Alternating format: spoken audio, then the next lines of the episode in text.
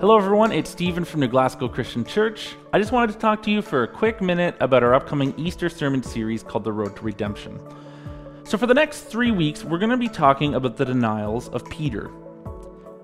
You've probably heard this story before. On the night that Jesus was betrayed, he told each of his disciples that every single one of them would turn their backs on him that night. Now, Peter responds to this by saying, Even if everyone else betrays you and turns ba- their back on you, I won't. And then Jesus' response is that before the rooster crows the next morning, Peter will disown him not once, but three times. And of course, as we know, Peter does just that.